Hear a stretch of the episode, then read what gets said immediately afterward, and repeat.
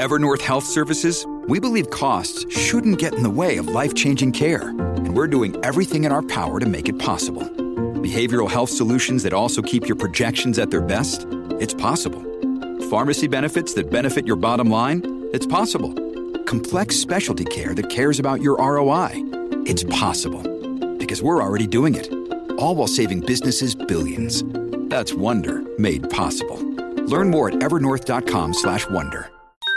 Pod Class, i podcast di Class Editori. La prima seduta del secondo semestre a Wall Street è una seduta un po' a mezzo servizio, innanzitutto perché Wall Street ha chiuso alle diciannove ora italiana e poi con molti operatori già in ferie in vista dell'Independence Day di domani. Linea mercati. In anteprima, con la redazione di Class C N B C, le notizie che muovono le borse internazionali.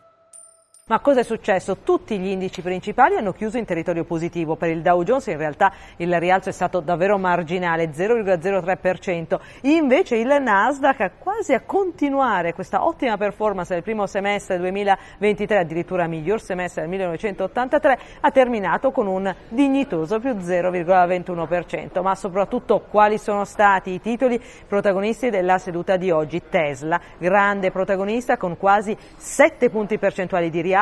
Perché? Perché il dato delle consegne è stato del più ottantatré per cento e ormai ha praticamente già raggiunto metà di quel target da uno virgola otto milioni di auto consegnate nel duemilaventitré che aveva annunciato. Ormai mancano circa due settimane al diciannove di luglio, quando conosceremo i dati del primo semestre per Tesla. Il titolo ha brillato e ha contagiato un po' tutto il settore delle auto elettriche. Pensate, Rivian più diciotto punti percentuale.